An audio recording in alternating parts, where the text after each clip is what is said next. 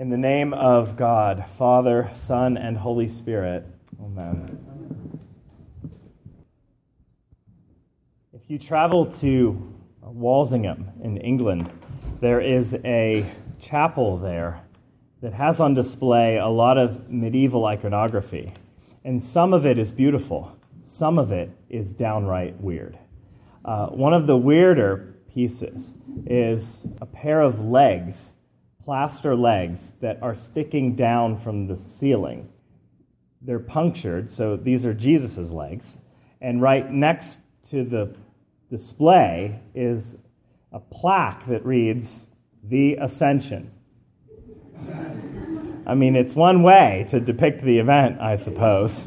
A pair of legs dangling from the ceiling.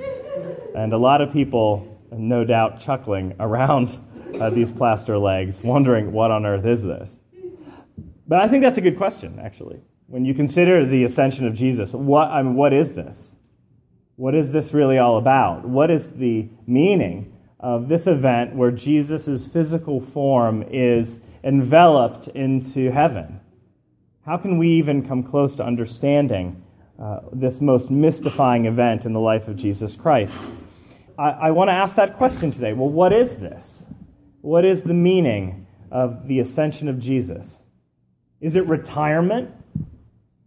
Is it abandonment? Is it some grand finale? I mean, what are we talking about here? I want to say in this sermon, or, or clarify the matter in this sermon, by talking about what the ascension is not. The first thing that the ascension is not is that the ascension is not retirement. It's uh, depicted very frequently in medieval art, uh, the ascension that is, as Jesus in heaven, surrounded by clouds, sitting on a cushion, often having a drink in his hand, as if uh, the artist is meaning to suggest that now Jesus is off the clock. It's all done, and he's just resting. That's principally what the ascension is all about. I don't think that's true. This is verse 1 of the book of Acts. I encourage you to uh, read along with me. In the first book, O Theophilus, I have dealt with all that Jesus began to do and teach. Now, Luke is the author of two books in the New Testament, comprising almost half of the New Testament. First is the Gospel according to Luke, which is a biography of the life of Jesus, and then there's a sequel to it, that we know as the book of Acts, uh, in which he chronicles the life of the early church. And it's fascinating to me that Luke summarizes his first book, his gospel, the biography of Jesus, with these words. In the first book, O Theophilus, I have dealt with all that Jesus began to do and teach. Began to do and teach. Really? When you think about the content of his first book, the content of the Gospel of Luke, he seems to do a lot more than just begin a story. He talks about the time before Jesus was conceived, talks about the miraculous conception, the birth of Jesus Christ, the adolescence of Jesus Christ. He then talks about all of the parables, the miracles, the exorcisms, the confrontation with the religious and political powers of the day and then finally, his execution and resurrection, and then ascension. sounds to me like the entire story, but the author does not see it that way. He perceives the past of Jesus as the beginning of his labor. Certainly, a definitive moment occurs in that labor when Jesus on the cross says it is finished, and in a real sense, the redeeming work is done. But now comes a long chapter of that redeeming work applied to human beings. And that chapter is extended and is still extending the beginning of his work. Luke's gospel, therefore, is the work of Jesus on earth, but the book of Acts, in some ways, represents Jesus' work from heaven. Luke understands the ministry of the early Christians to be, by extension, the work of Jesus. It's still the work of Jesus, but it's coming through surrogates, through intermediaries. So when the apostles preach about Jesus, when they work cures in the name of Jesus, when they include Gentiles in the church, based off of the character and teaching of Jesus and the inspiration of the Spirit in that moment, they are extending through their hands and their voices the hands and voice of Jesus Christ in the present. That his dominion extends uh, through his uh, disciples, through people like us.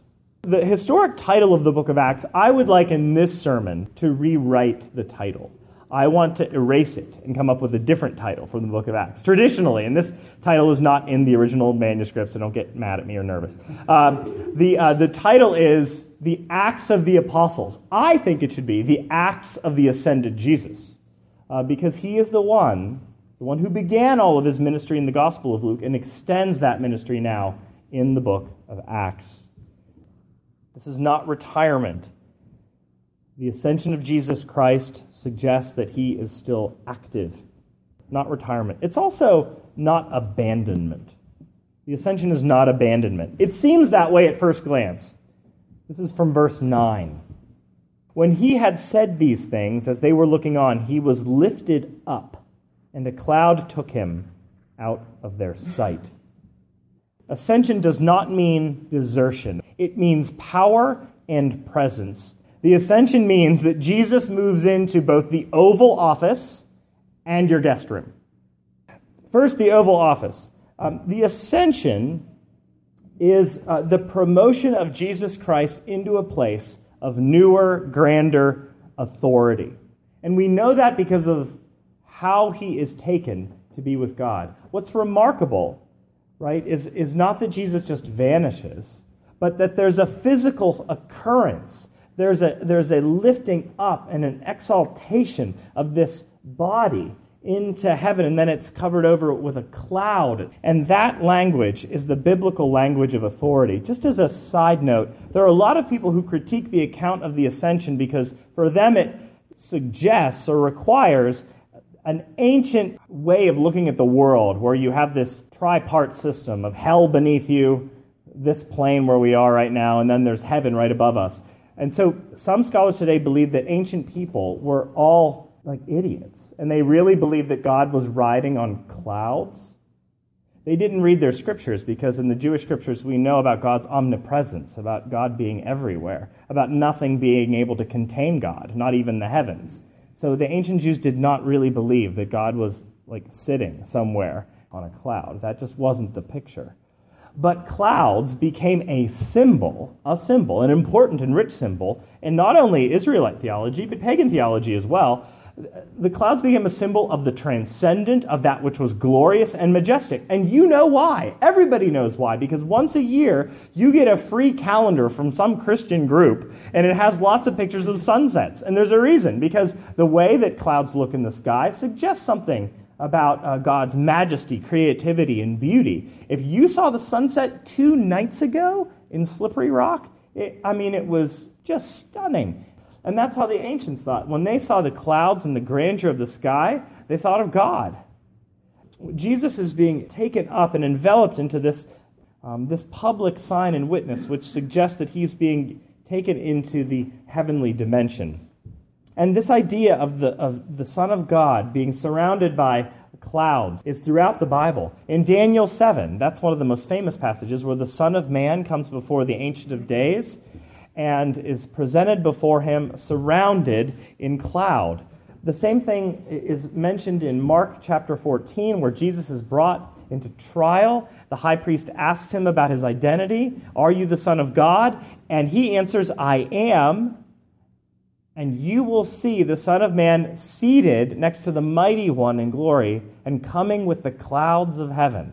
And then those same clouds return at the most um, magnificent and glorious moment of Jesus' ministry, the Transfiguration. He takes Peter, James, and John up the mountain, and then there appears with him Moses and Elijah, and his clothes become dazzlingly white, and he's surrounded by the glory cloud at that moment. These clouds are a way of God showing his immanence, his presence with his people, and, and his power. And so Jesus is experiencing that same thing here. Uh, St. Paul, later in Ephesians, unpacks the meaning of this heavenly scene. He says this in Ephesians chapter 1 God raised Jesus from the dead and seated him at his right hand in the heavenly realms far above all rule and authority, power, and dominion. See, the ascension is not abandonment about Jesus leaving us or floating into outer space somewhere. The imagery of ascent is a tangible way of communicating a powerful spiritual truth, a tangible way of God showing Jesus' own lordship. It is the Son of Man's enthronement, it is his coronation, it is moving into the celestial Oval Office. This is why Jesus can say, right before his ascension, All authority in heaven and on earth has been given to me. And the ascension physically demonstrates that power and authority. So he's moving into the Oval Office, but what is this universal monarch's first executive order from that Oval Office? Well, he decides that he's going to move into your guest room. That the ascension does not remove Jesus from us. Strangely, it makes him closer. And we know this because of what Jesus says about the Holy Spirit. The Holy Spirit um, is directly connected with the ascension of Jesus. In fact, it seems that he ascends to his place of power in order to send that same Spirit. The two are, are connected. Immediately before his ascension, Jesus says to his disciples, and this is verse 5 from our text, You will be baptized with the Holy Spirit not many days from now. Meaning, you're not going to have a lot of time without me. We know this uh, from John 14. He tells his disciples, who are at the Last Supper, terrified about losing their Messiah and losing him rather imminently, he says to them at that point, I will not leave you as orphans. Instead, I will ask the Father, and he will give you another advocate to be with you forever. This is the executive order. Uh, he moves into our guest room. That is, the Holy Spirit, called by St. Paul the Spirit of Jesus takes up residence. He's close. So, what does the ascension do? It moves from the particular Jesus, speaking Aramaic, living in Palestine, ministering to a limited number of people in a backwater place, takes the particular Jesus and makes him the universal Jesus. The ascended Jesus is not limited by geography, language, culture, or time. The Spirit giving ascended Christ is right now with believers of every stripe, with soccer moms, with fatigued dads, with doubt sodden believers, with single people, divorced people, refugees in Aleppo, people who can't locate Aleppo on a map, our children, kids at the public school, kids at the Christian school, people in Harrisville, people in Nantucket. He was there at your birth. He'll be there when you die. Therefore, it's very personal. The ascension is deeply personal. This is a true story of a dying man's daughter who asked a local pastor to come and pray with him. She said to this minister friend of hers, I would love you to pray with my father. I keep asking my own minister to go and pray, uh, but the minister always forgets because he gets so caught up in his own work. Would you mind visiting my dad for just a few minutes? I don't think he has long to live. The pastor agreed and drove to the dying man's house. When the pastor arrived, he found the man lying in bed with his head propped up on two pillows and an empty chair beside the bed. The pastor knocked on the door and then opened it, and the old man uh, took notice right away. I guess you were expecting me, said the pastor. No, sir, who are you? Well, I'm a friend of your daughter's. And she asked me to visit you. I apologize. Uh, when I saw the empty chair next to your bed, I figured that you were expecting me. He said, Oh, yeah, the chair.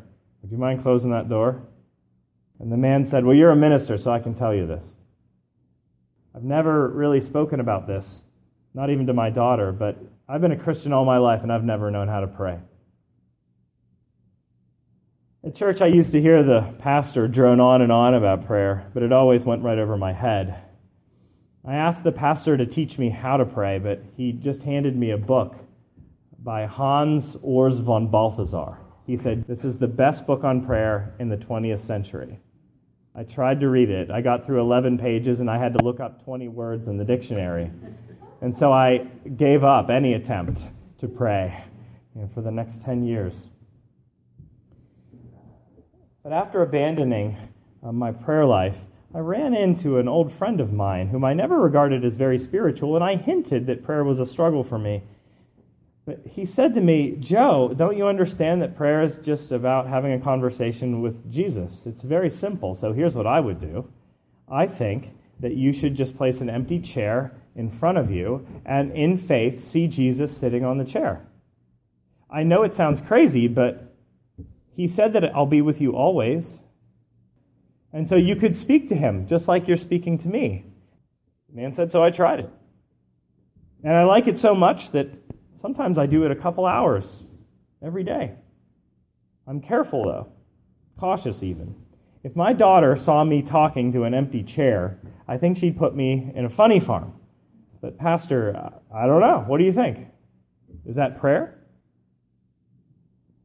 And the pastor said, Joe, that is so simple and beautiful. It must delight the heart of Jesus. It is most certainly prayer. And then the minister prayed with Joe and anointed him with oil and left. Two nights later, the daughter called to thank the pastor for his visit and tell him that her father had passed away that afternoon. Well, the pastor asked, Did your father seem to die with any peace? Yes, she said. When I left the house around two o'clock, he called me over to his bedside, told me one of his corny jokes, kissed me on the cheek. When I got back from the store an hour later, I found him dead. But then there was something strange, very strange. Apparently, just before he died, my dad leaned over and rested his head on the chair that was beside his bed.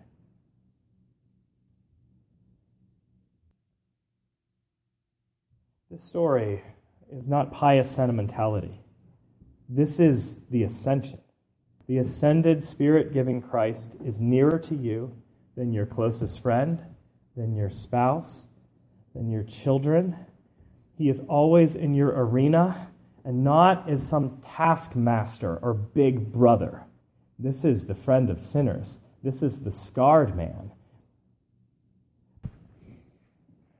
There's one last point. The ascension is not retirement, the ascension is not abandonment, and the ascension is not the grand finale. This is verse 11. The angels say, Men of Galilee, why do you stand looking into heaven? This Jesus who was taken up from you into heaven will come in the same way as you saw him go into heaven. I think the disciples always thought that various moments in the life of Jesus would mean or trigger the end of the world, and therefore the end of their labor. Here it is the apocalyptic resurrection of Jesus has begun, the first fruits from the dead, and maybe this is the end. And and we're all moving on. Now, he told them they had work to do, but they never listened to Jesus. So they, you know, I don't know. Well, they're coming to a place now of visually understanding what's occurring because he leaves. But then they, they stay for a while. The loitering apostles have to have an angelic visitation to push them out into the world. And they say, Don't worry, this Jesus, this Jesus will return. That is, the same Jesus whom you know, the same Jesus with, with fingernails and a heartbeat, the same Jesus who held you, the same Jesus who spoke to you, that is the same Jesus who will come again. You know, the Jehovah's Witnesses had this crazy teaching because they predicted the return of Christ in the year 1914. Well, like 1914 kind of came and went, and Jesus didn't come back. And so they said, well, he's spiritually returned. I don't even know where to begin with that. But that's to say that it's this same Jesus who ascended will also descend. And it's an incredibly important point because the ascension does not involve the shedding of skin or the shedding of humanity. Heaven, heaven, the locus, the center of heaven, is not occupied by concepts or some soul without a body. No, heaven's oval office is occupied by a scarred, but risen body. In the incarnation, we have heaven coming to earth. In the ascension, we have earth going to heaven. But in Christ, in his incarnation and ascension, we have the blending together of both realms, of heaven and earth, which is a preview of the grand finale to come, when there is a new heaven and a new earth with no enmity between them, perfectly connected. God is, therefore, forever embodied. Because there's no shedding of skin, the ascension means God is forever, from that point, embodied. And so there will be a time in which you will see God. See God. The ascension, therefore, friends, is the beginning of the fireworks. But no fireworks show is complete without a grand finale. This enthroned, embodied Christ will not leave us as orphans, and he will not leave the world as an orphanage. He's coming for all of us. He's coming to make all things new. So, in closing, the ascension is not retirement, but activity. Jesus labors through the voices and fingertips of his family. That's you and me. Our work is not over, but it has been dignified because through our feeblest efforts, the risen Lord of life labors on. The ascension is not abandonment, but power and presence. Our world, government, schools, and families are ultimately not overseen by an unpredictable chaos, a behaviorally oriented karma, nor predatory drives. But behind the temper tantrums of personal and cosmic history resides the embodiment of all that is good and gracious. The reins of history are held in strong, scarred, kind hands. Also, the ascension is not the finale, the grand finale. We live currently without the solaces of a tangible Christ. We cannot hear his audible words or feel his embrace. Uh, we cannot drive to Columbus, Ohio, and visit him. And yet, this promise stands forever. The clouds and fields will meld, heaven and earth shall fully unite, and our elder brother, with his own scarred feet, shall run to embrace his billions of prodigals. Until then, the ascension means that, even now, no hand is unclasped, no tear is unseen, and no chair is ever truly empty. In the name of God, Father, Son, and Holy Spirit. Amen.